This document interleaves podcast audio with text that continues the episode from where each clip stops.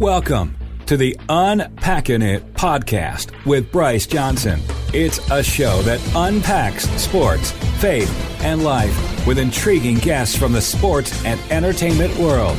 Enjoy inspiring conversations and thought provoking interviews. You'll hear stories from people that will inspire, challenge, and encourage you. Now, from the Unpacking It studios in Charlotte, North Carolina, uniting sports fans everywhere. Here is Bryce Johnson. Welcome to the Unpacking It podcast. I'm Bryce Johnson. It's the show that unpacks sports, faith, and life.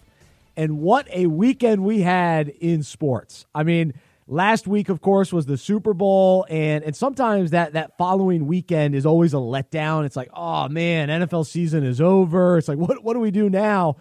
But I tell you what, it was loaded with entertaining games, some big stories. And so we're going to discuss all of those big games today on the show, including Duke and UNC. And it was a fascinating finish and, and so much to get into uh, with, with that win for Duke. And, and then also the XFL got going, uh, which is intriguing. Uh, I caught the Bobby Knight halftime recognition, his return to Indiana. So I've got some thoughts on that. Also, I'm bringing a segment back to this show. Actually, I'm debuting it. I'm bringing it back because it used to be on one of my old shows, and I am debuting it today. It's called What's Boiling Bryce. So you'll want to stick around and hear what is boiling me on a Monday. And then also, we'll wrap up the show with Unpack This, a, a, quick thought about sports, faith, and life. And it will be about the Duke UNC game and, and really what stood out to me the most uh, about that game. So, today in studio, we're here in the Unpacking This studios with a special co host for the day. He's a UNC fan. He's a, a big supporter of the ministry, a big a big part of what we do here at Unpacking It. It's Chris Blackmon. Chris, making your debut. How are you, man? Hey, Bryce. Thanks for having me. I appreciate it. Um, we're still recovering from Saturday night uh, after an unbelievable basketball game, but I'm doing great, man. Glad to be here and uh, happy to be alive. Yeah. What do you think of the studio? This is awesome. We got Hornets, we got Tar Heels, Duke. It's awesome. All things sports. Uh, we, we, I got your Tar Heels up there. We got Tar Heels and Duke pennants right next to each other. I see that. That looks that looks nice. That's that's appropriate. That's right. I've got one UNC football player over there, Hakeem Nicks. All right. Charlotte's own. Yep, Independence. So, so we'll we'll throw him up there, but that's about the extent of it. I got my Jay Williams Duke jersey hanging up over there. So, uh, so yeah, so we're representing. So, uh, huge game Saturday night, and and before we actually talk about the action, I've got to share how I watched this game. So, six o'clock tip off, which is kind of an interesting time, but it seems like college basketball they're they're into this now. So because the NBA seems to start about 8 8:30 they do these college basketball games right before that on Saturday nights. And so for me now with you know with a 6 month old that's bedtime. And and so I'm in charge of bedtime in our household. So Jody takes care of Maddie all the time, but when it comes to bedtime, I read, I do the bath, and and I put Maddie down. And I've just recently started the feeding. So I know you may say, "Oh, wait, you've waited six months for this." Well, you know, I'm doing the bottle. We're breastfeeding, but uh, I've taken on the the nighttime or the the before bed feeding. So anyway, so here it is, Duke UNC. I'm a huge Duke fan. I've been a Duke fan since I was about 10 years old. Steve Wojciechowski got me into being, being a fan. So what I decided to do, instead of missing bath time, I decided to record the game. All right. So DVR okay. has saved my marriage in many ways, has saved fatherhood. So I love the DVR. But when you DVR the Duke UNC game, you miss out on trash talk, instant reactions. And of course, with this game, UNC fans were loving life for the first 38 minutes. So, yes. so I'll pause there in the story. So, for 38 minutes, how are you feeling about UNC and how well they were playing? I think for me, it was relief. I was like, finally, we're doing this. The role players are hitting shots. We're up literally 13 points. Carey fouls out the five minute mark, which was huge. We thought we thought that was huge. I think it was just redemption almost. Like we've had a bad season, everything's gone wrong, injuries. We've lost a ton of close games. And you're sitting there and you're like, we're going to do this. We're going to beat Duke. Who cares if we go to the tournament? It doesn't matter. Like, this is our Super Bowl right here, right now, at home. We're about to defend our home court. Um, and then obviously things start to change. So yeah, it was it was it was a wild first 38 minutes, and as a Duke fan, we went into the game thinking, all right, Duke's more talented. Roy Williams would even admit that. Duke's been playing better. They've only lost three games all year, and even though it was in Chapel Hill, there was still a level of confidence. But then the back in the back of my mind, it's still this is a Duke UNC game. You throw out the records, anything can happen. It's always a, a great game, regardless. Uh, yeah, there's been a few blowouts over the years, but before the game, when they showed the stats, the last 100 games, 50 to 50, and the points were exactly the same. I mean, I was blown away. Like I was trying to explain just how ridiculous that is to Jody, and I, I couldn't even put into words how unbelievable that is. I mean, think about that. The last 100 games, 50 to 50, and then this game on Saturday was only a two point game. So that shows you how close this matchup is. So anyway, so so I'm I'm finally sitting down to watch this game, and it was later on at night. I ended up having dinner, watched a little TV with my wife, and so I still have to avoid my phone. Right. Avoid turning the, the TV to a, a channel that would reveal the score. So I'm catching up on the DVR, watching some other shows while eating dinner, hanging out, and finally go up to the man cave to watch this game, to sit down. I don't know what's going on. The game is already over at this point by the time I sit down. And I have to be very strategic in how I turn on the TV because it was most likely left on ESPN. So I'm turning on the TV from behind the TV. So I've got the clicker in front and I've, I got to hit mute first so I don't see anything. So I had to unplug my second TV to make sure that that didn't turn on. And, and so it was quite the ordeal. So I sit down, I'm watching the game, Maddie's sound asleep, and you know, I'm dealing with the frustration of Duke losing most of the game. Vernon Carey's playing well. He fouls out. And then all of a sudden, he goes down. Tre Jones takes over. The, the lineup that Duke was using was very interesting. They went small, they spread out the floor, and it allowed Jones to really, you know, just get hot, get to the rim. I mean, he was having his way with Carolina's defense and, and put the team on his back. And it gave me the confidence to say, this Duke team can make a run deep into the tournament because of the point guard play. He's a sophomore. We saw what his brother Tyus Jones did when he was there. So I felt a lot better even after after this this big win uh, because of the way Tre Jones played. But it was interesting that Vernon Carey goes to the bench, and now all of a sudden Duke's overall play, overall offense was thriving more. Which I don't know. I don't want to draw too many conclusions to that, but I thought that was definitely interesting because Carey's unbelievable. He's he's up there as you know ACC Player of the Year, if not National Player of the Year, in the mix. So all this is going on. So finally, toward the end of the game, Tre Jones hits the the buzzer beater tie, to tie the game to send it into overtime. So what did I do? I yelled. I mean, I went nuts. I was all fired up. And so Jody is sitting there, you know, not really watching the game, but sitting there with me. She's not a huge sports fan, but she allows me to be a sports fan and uh, understands what a big game it is. However, she's now yelling at me for yelling. So here I am. I've got these mixed emotions of Duke just tied the game after being down this entire night, but she's worried I'm, I'm going to wake up Maddie. So I had to I had to get my composure, keep my composure. We're heading into overtime, and now we got five more minutes of this intense play. And so now I had to make sure that I DVR'd enough of the game because you know normally if you if you just hit record the game, yes. you're getting a solid two hours, right? I was smart enough to add an hour, but I'm thinking, uh oh, if this goes into multiple overtimes, I'm going to miss this, which would have been devastating. But thankfully, it, it only went to one overtime. So now the game, it's kind of dragging on. Now I control how fast I go through the game. So I'm zipping through commercials, but you still, you hate to zip through some of the free throws and, and some of the, the talk because it builds the, the atmosphere. The suspense, yeah, yeah, you're into the game. So I'm into it. Well, it's taken a while. So now Jody has fallen asleep. So she's sitting in the chair next to me. She's asleep. And now all of a sudden, seconds left on the on the on the game, uh, Jones misses the free throw on purpose, and you know the ball's bouncing around. And I'm watching it on the TV right here. So Tre Jones grabs it, throws it up, and then Wendell Moore grabs it for the layup. And by this time, I'm now cheering silently No, I cannot make a sound because my wife and daughter are both asleep. I'm going nuts. Duke just won the game off of a, a an air ball slash alley oop, but most likely just a miss. And so Wendell Moore is the, the hero, and and Duke wins. And what an exciting game! And so it was just an adventure for me uh, to to watch to, to watch such an exciting game in those circumstances. I think it was the first Duke UNC game I ever watched on DVR. I'm not sure I want to do it again, but I made the sacrifices. I put fatherhood before fandom, and and so that was my my Saturday night. So it was it was a wild wild finish. Did you wake up Maddie, or did she keep sleeping? she did keep sleeping. Good. That's that's, that's a, the correct uh, question. And and Jody slept through it too. Even she couldn't hear me mouthing the the cheers.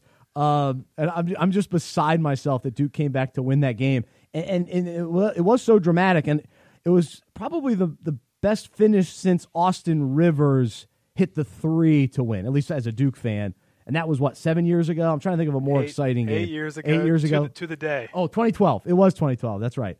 So that was I remember going nuts in that one. I was at I was at an apartment uh, with a small group of, of guys watching that game. We are on like the top floor going nuts when Austin Rivers hit that one.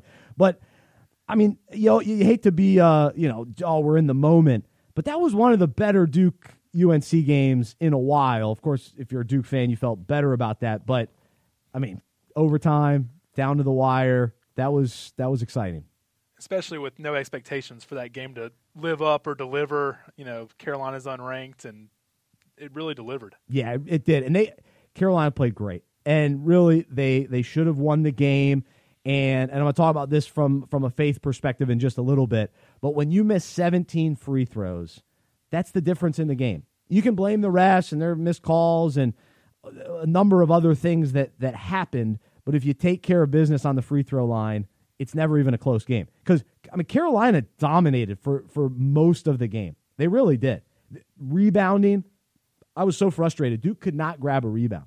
I mean, I, I, I couldn't understand what was going on. The defense for Carolina was really tough.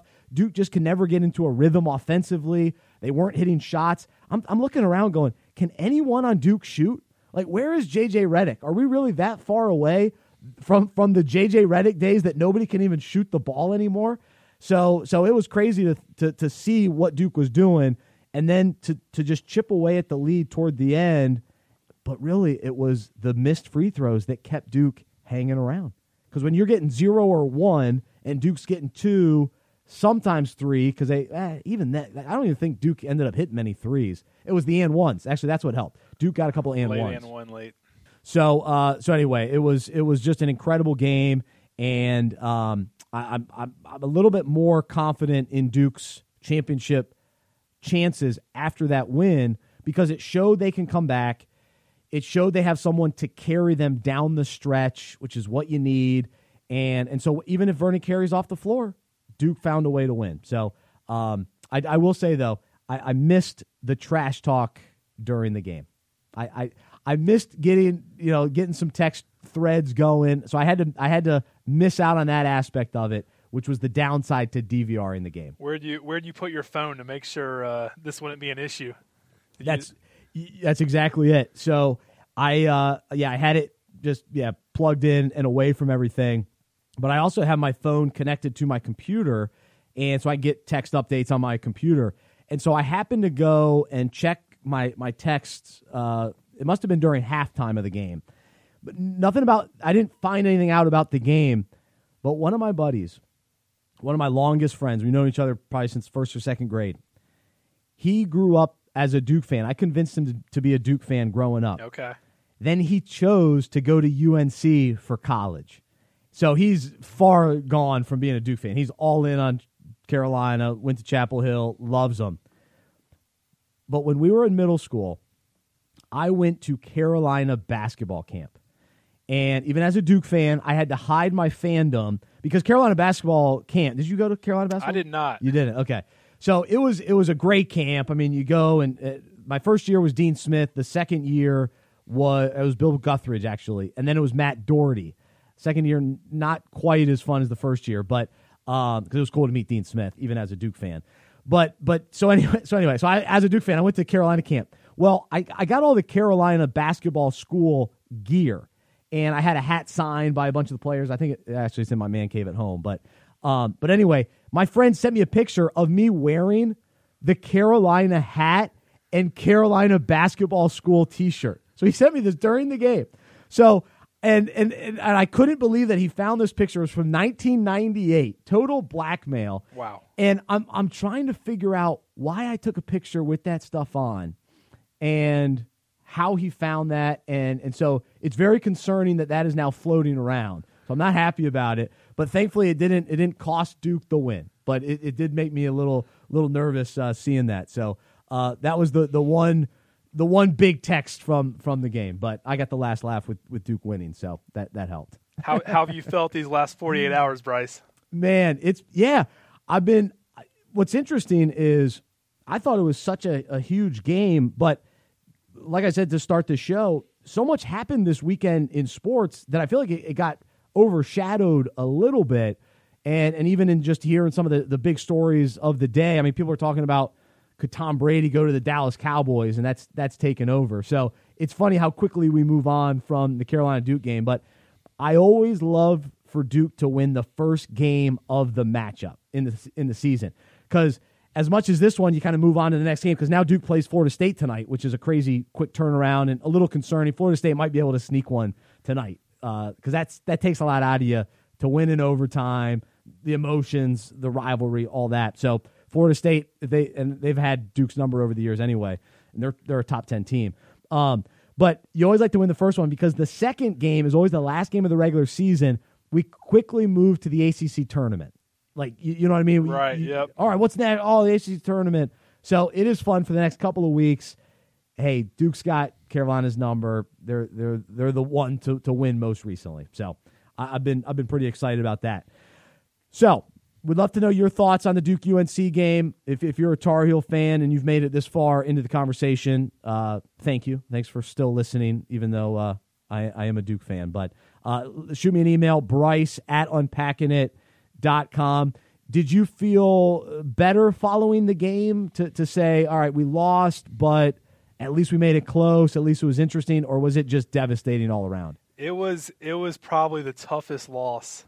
Um, I even thought like we lost a championship at the buzzer, and I was like, this one ranks right up there wow. with it. Um, I think it was just we were up 13 points. Carey goes out. It was in the bag, and then pretty much it was almost like prevent defense. Like we let him we let him take layups every three seconds, and we couldn't make a free throw. Yeah. Um, you know, and even at the very end there, like we're gonna foul. We know we're gonna foul. They're like they're gonna foul, and we foul with 4.4 seconds left. And there's so much time, uh, and it all works out for Duke. And then you get to overtime, you're like, okay, let's just lose, let's be done. And it looks like it's going that way. And then all of a sudden, we're up five points. Uh, the, the emotional roller coaster for both teams is just crazy. And at, going into the game with Duke being the favorites, I actually liked that Carolina was up during the game. Because think about it, Duke could have, on paper, ah, oh, they'll just run away. Game's over. Carolina says, ah, oh, this season's done. Who cares? But instead, it got Carolina fans into the game. The crowd was into it. There was an excitement level. You start believing, all right, Carolina's going to win this game, and then Duke swoops in. So that's that's the nice side of it from a Duke perspective. But it had to have been heartbreaking. Yeah, I would say heartbreaking is uh, is an understatement, Bryce. Yeah, I think it was like 24 hours later. It was like Sunday night. I was like, man, that was that was the worst loss. Like just considering where we're at and just the hope that you have. Yeah, and for I think back about all the Duke wins, the Maryland comeback. It was like Jay Williams, 10 points in a minute. Uh, that was gosh, what year was that? 2000, 2001 time frame that was one of the most exciting, thrilling, unbelievable comebacks in such a short amount of time. This was in that mix because Tre Jones was the only guy scoring, just like Jay Williams was kind of the main guy scoring, and and then I think Battier hit a couple free throws, but but yeah, Tre Jones and the fact that he could miss the free throw with such precision. I mean, think about that missing a free throw and it going exactly where you want it to go. And apparently, he had been practicing that. He was prepared to do that. That's unbelievable. That's a crazy thing to do. And then for it to happen again in overtime and you miss differently, and for the ball to bounce exactly kind of the way you needed it to, you still miss the shot, yet you get a guy to, to, to catch it and put it in. Unbelievable. Unbelievable game. And let's give Chris Blackmon some credit today for showing up despite the Carolina loss. That's huge. Thanks, Bryce.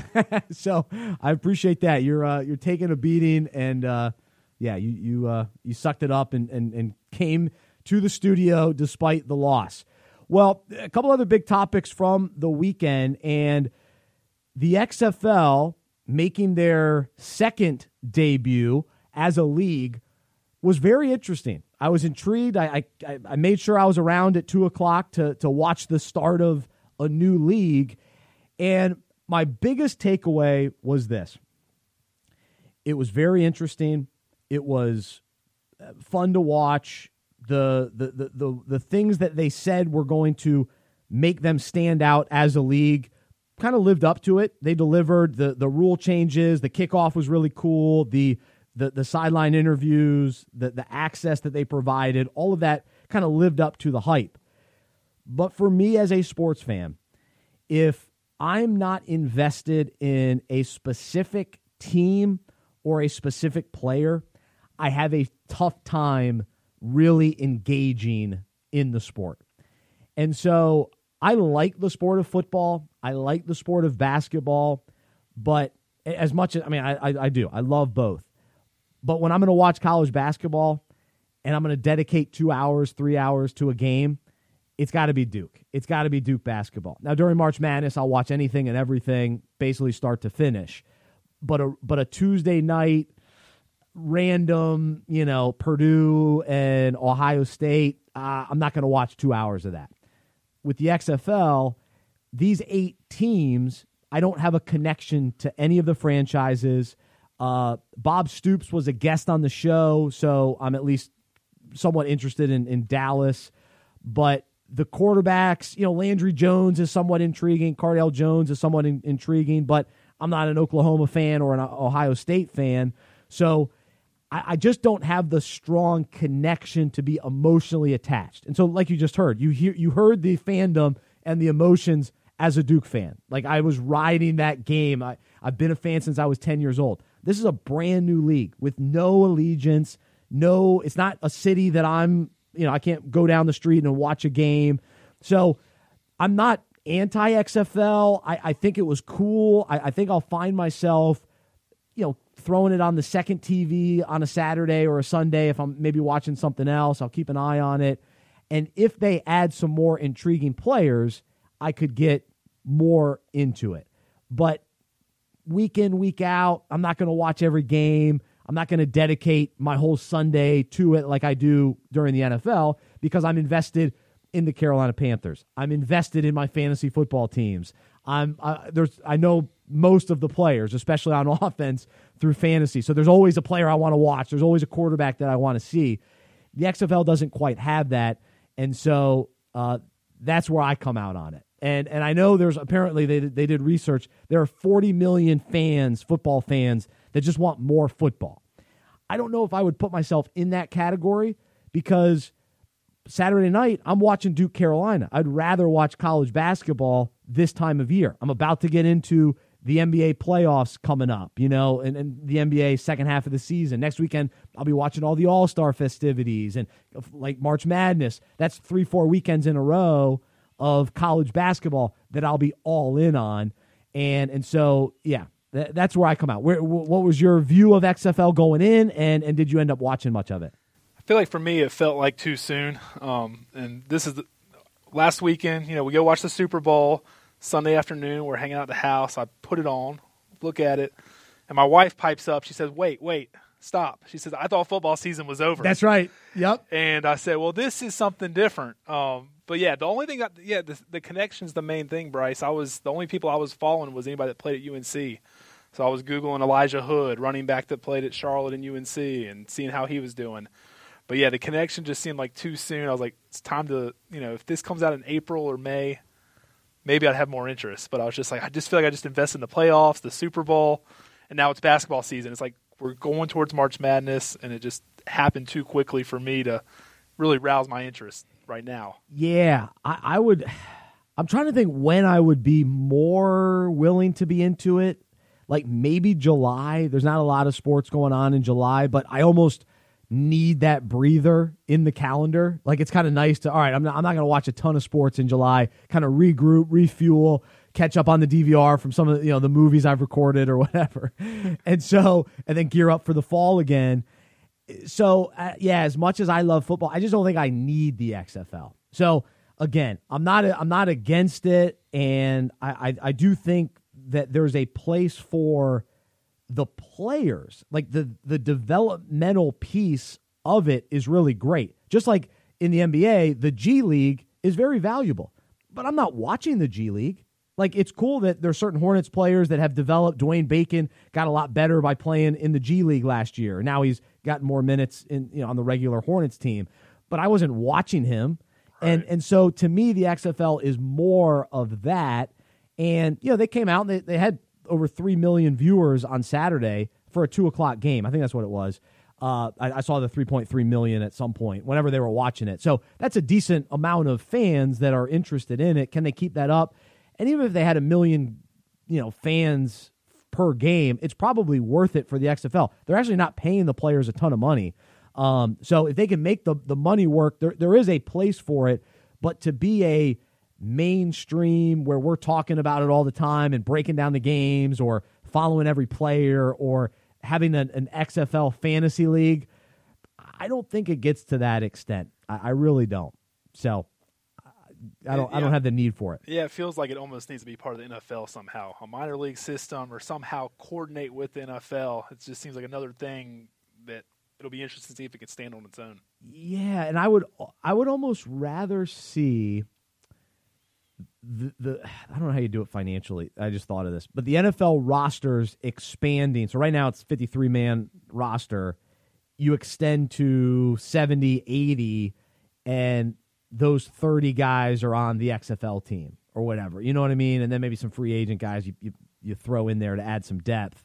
But where they're, they're they're they're a part of the Panthers all season long, maybe in practices, and then they're getting their game experience in the XFL then I'd be I'd be a little bit more drawn to that, um, where it truly is a feeder system. Because you think about AAA, like diehard baseball fans follow and keep up with how players are developing in the minor league system, and and so you could probably you know find some level of comparison to that.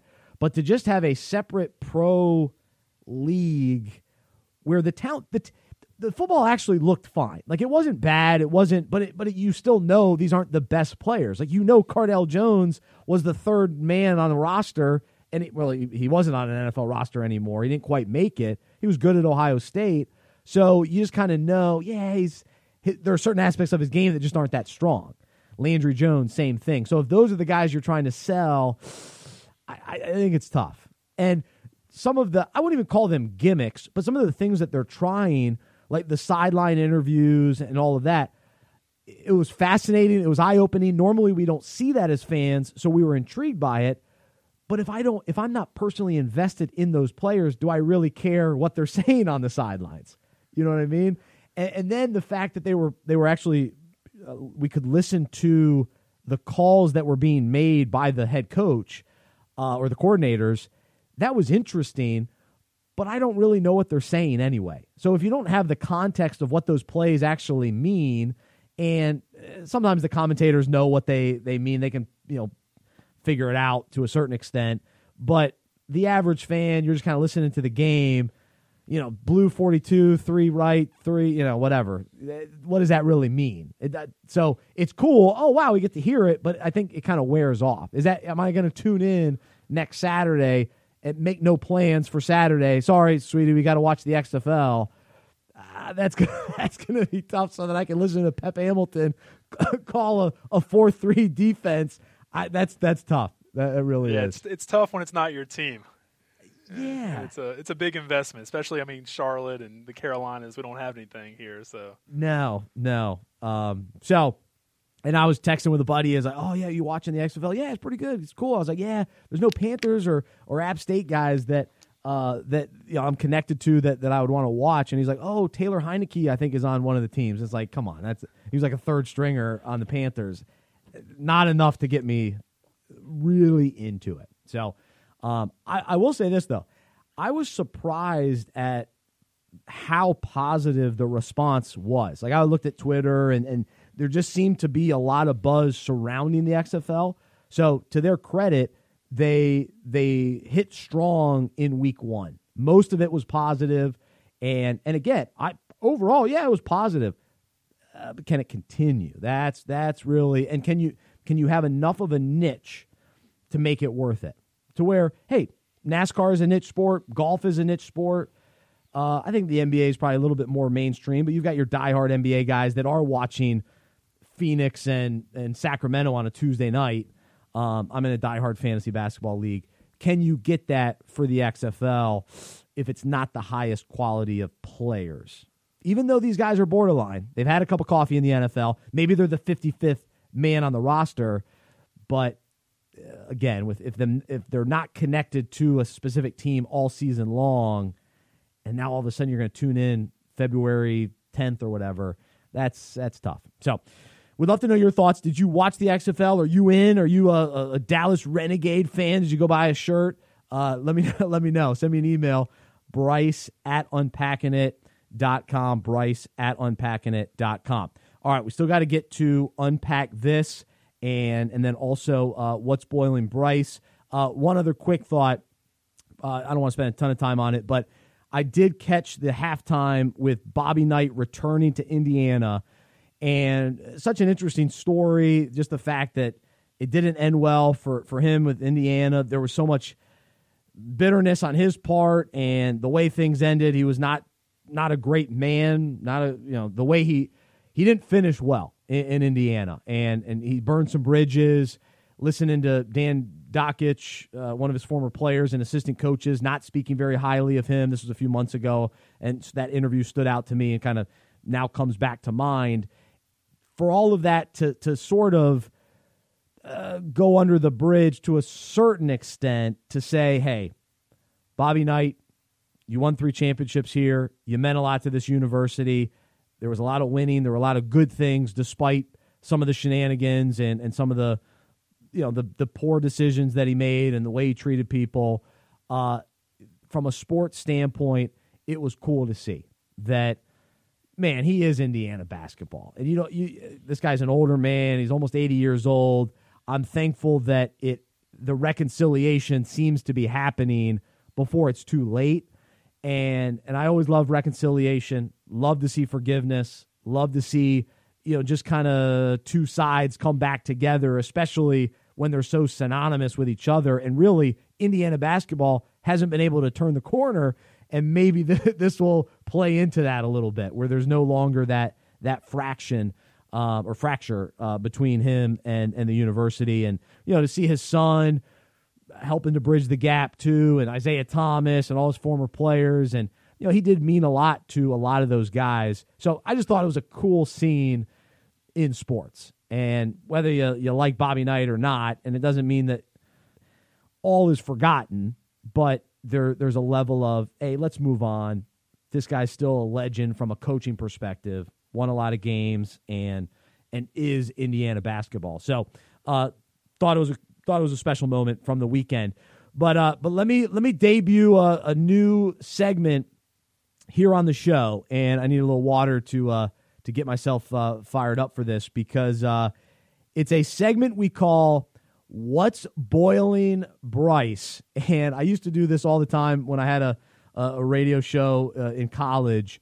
And at that time, there, there was just a lot more boiling me. But uh, I've calmed down a lot. And for the most part, fatherhood has really given me a, a sweeter spirit. I'm, I'm filled with just so much happiness and joy, and I love it.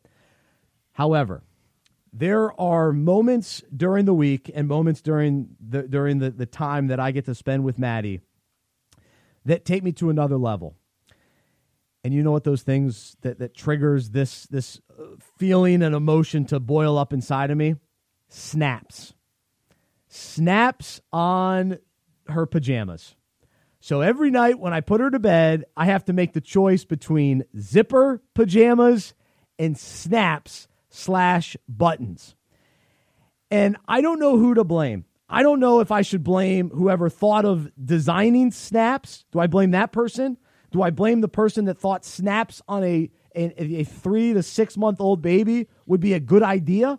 Do I blame the, the you know, a lot of people d- gave us very nice uh, clothes at different, you know, baby showers and all that kind of thing. Do I blame them for buying such an item that would have snaps for a baby? Do I blame my wife for allowing these clothes to continue to be used in our home? Do I do I blame my wife for making me be the one to put these clothes on little Maddie? So I don't know who to blame. But but but every time I, I, I go to grab this item of clothing, and I recognize that these little snaps, this tiny little snap, has to be put into this little tiny hole while Maddie is going nuts on the changing table. Now, she's having a great time. We're, we're loving life. We're laughing. We're having a good time. But she's moving. And to try to get those little snaps to come together is one of the most challenging things in life. And, and it, it, it's so frustrating because I can't I can't always do it. It takes so much time. It's so difficult. And to think that somebody thought that that was a good idea for a little baby to have these snaps that just try to get there, it's just exhausting. It's painful and exhausting. You've got a seven month old. How have you handled the snaps for pajamas? The snaps are difficult, Bryce, and I feel your pain. the zipper is an easy way to go. Um, All zippers. I only want zippers. That's it. Yeah, normally at that time, you know, they're tired. They know bedtime's coming. They're flailing. Flailing. I, I have implemented a new strategy, though. Ooh. I'll get the first couple snaps. You know, they're starting to cry. I'll just pick them up, start walking with them, and then I'll start working on the snaps once he kind of calms down. Wow. So You're multi talented. So I'm cheating a little bit, but the snaps are ridiculous, and there's like 37 of them. Oh, my goodness. And, and, well, uh, don't even get me started on the design of where the snaps go. Because once you get, I mean, they don't even line up. That you can't even. You have to guess. The other day, I, I looked at, I, I there was just this huge opening, and I go, I don't know where this snap matches up with the other snap. It makes no sense. And then you you snap like the legs that go to the you know the stomach. It's beyond me. I'm not. I'm, I guess I'm not smart enough to handle it. But but your strategy is interesting. You do it while moving. So he, he calms down in your arms, I guess. Is that the key? Yeah. After the first couple months, I was like, this is impossible. You know, you're sitting there for 20 minutes just trying to snap this thing together. Oh. And it's this little, you know, this little baby. Little baby. Just flailing around. Little piece of fabric. You can't do it. And I was like, I just, I'll just get the main ones, the first four, and then we'll start walking. Oh, calm man. them down. So it's uh, so so you're in charge of the whole bedtime r- routine, start to finish. Yeah, Jody helps. She fills up the bath and she'll prepare the the bottle of milk. But other than that, it's it's daddy time. It's daddy Maddie time. So. Have you uh, have you thrown away any of these snaps? Have you removed any of them from your house, Bryce? well, it's like the game of uh, when I pick what to wear. I mean, I'm going zippers only, but then you know sometimes the the laundry gets behind and and you're stuck with the with the snaps. And I mean, we have this one outfit that just we we it needs it needs to be removed. It needs to be removed from the house because it does it doesn't add up and it, it just causes unnecessary stress.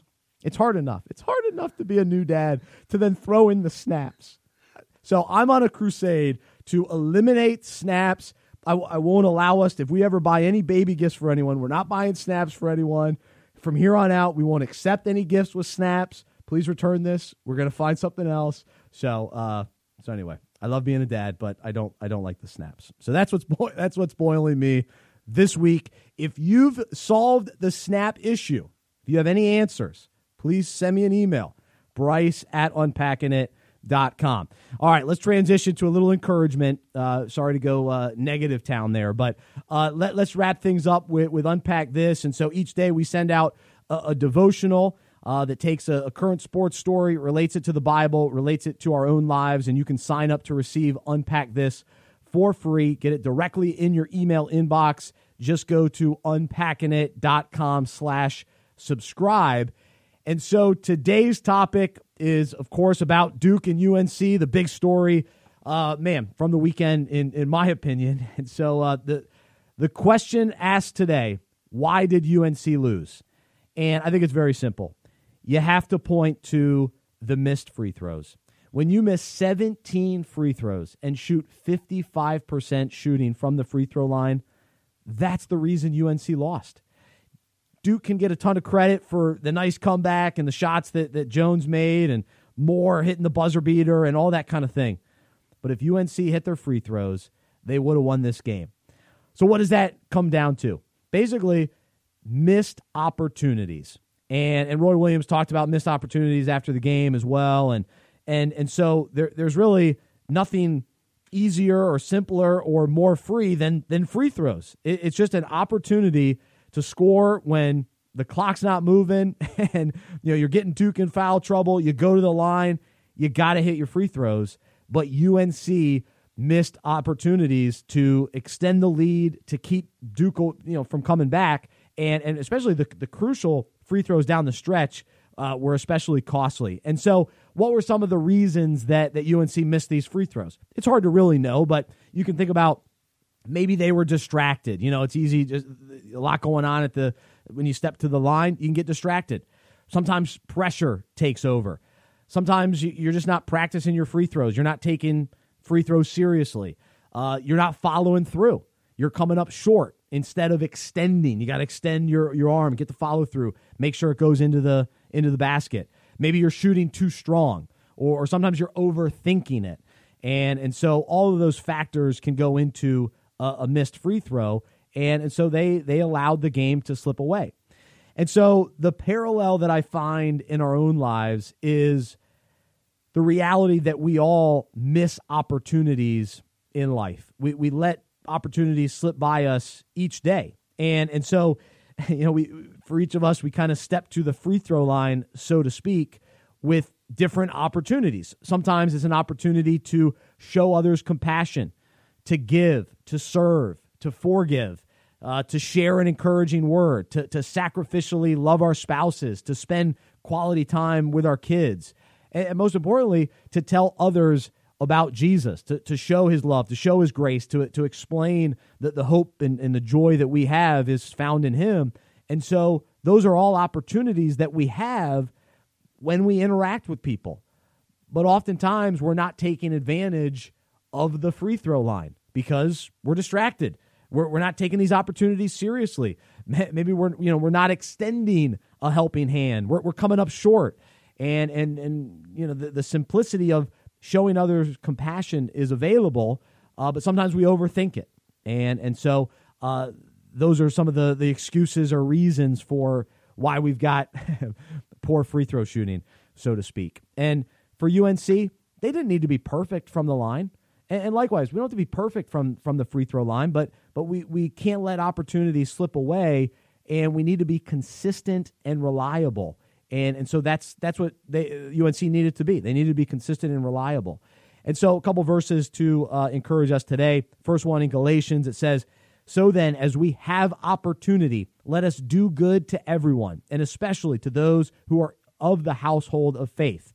And then Colossians, it says, conduct yourself with wisdom in your interactions with outsiders, non believers. So there's a verse about the believers and, and non believers. And then in Colossians, it says, make the most of each opportunity, treating it as something precious.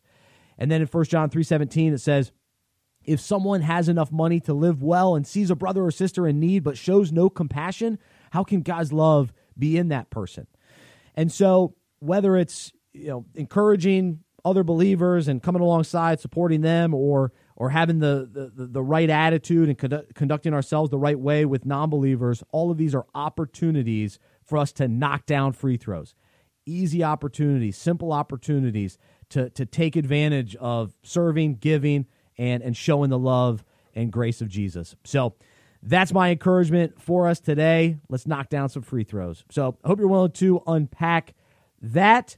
Really appreciate you listening to Unpacking It today. Chris, great having you in studio. Thanks, any, Bryce. Any final thoughts as we uh, we wrap things up today? Make your free throws, and UNC wins that game. That's all I got. That's right. Well, he's Chris Blackmon. I'm Bryce Johnson. I'm a sports fan who follows Jesus. I believe in the good news that he died on the cross for my sins he was resurrected, and through faith, I have been saved by his grace. I hope that is true for you as well, and I hope you'll join me as we live life as sports fans who follow Jesus together. Have a wonderful week, and we'll talk to you next time right here on the Unpacking It podcast. For more information about the show, our events, and other resources, visit unpackinit.com. That's U N P A C K I N I T.com. We hope you are encouraged, inspired, and challenged by what you heard today. To support our show and Unpacking It Ministries with a financial gift, visit unpackingit.com slash donate. We look forward to unpacking sports, faith, and life with you again next week.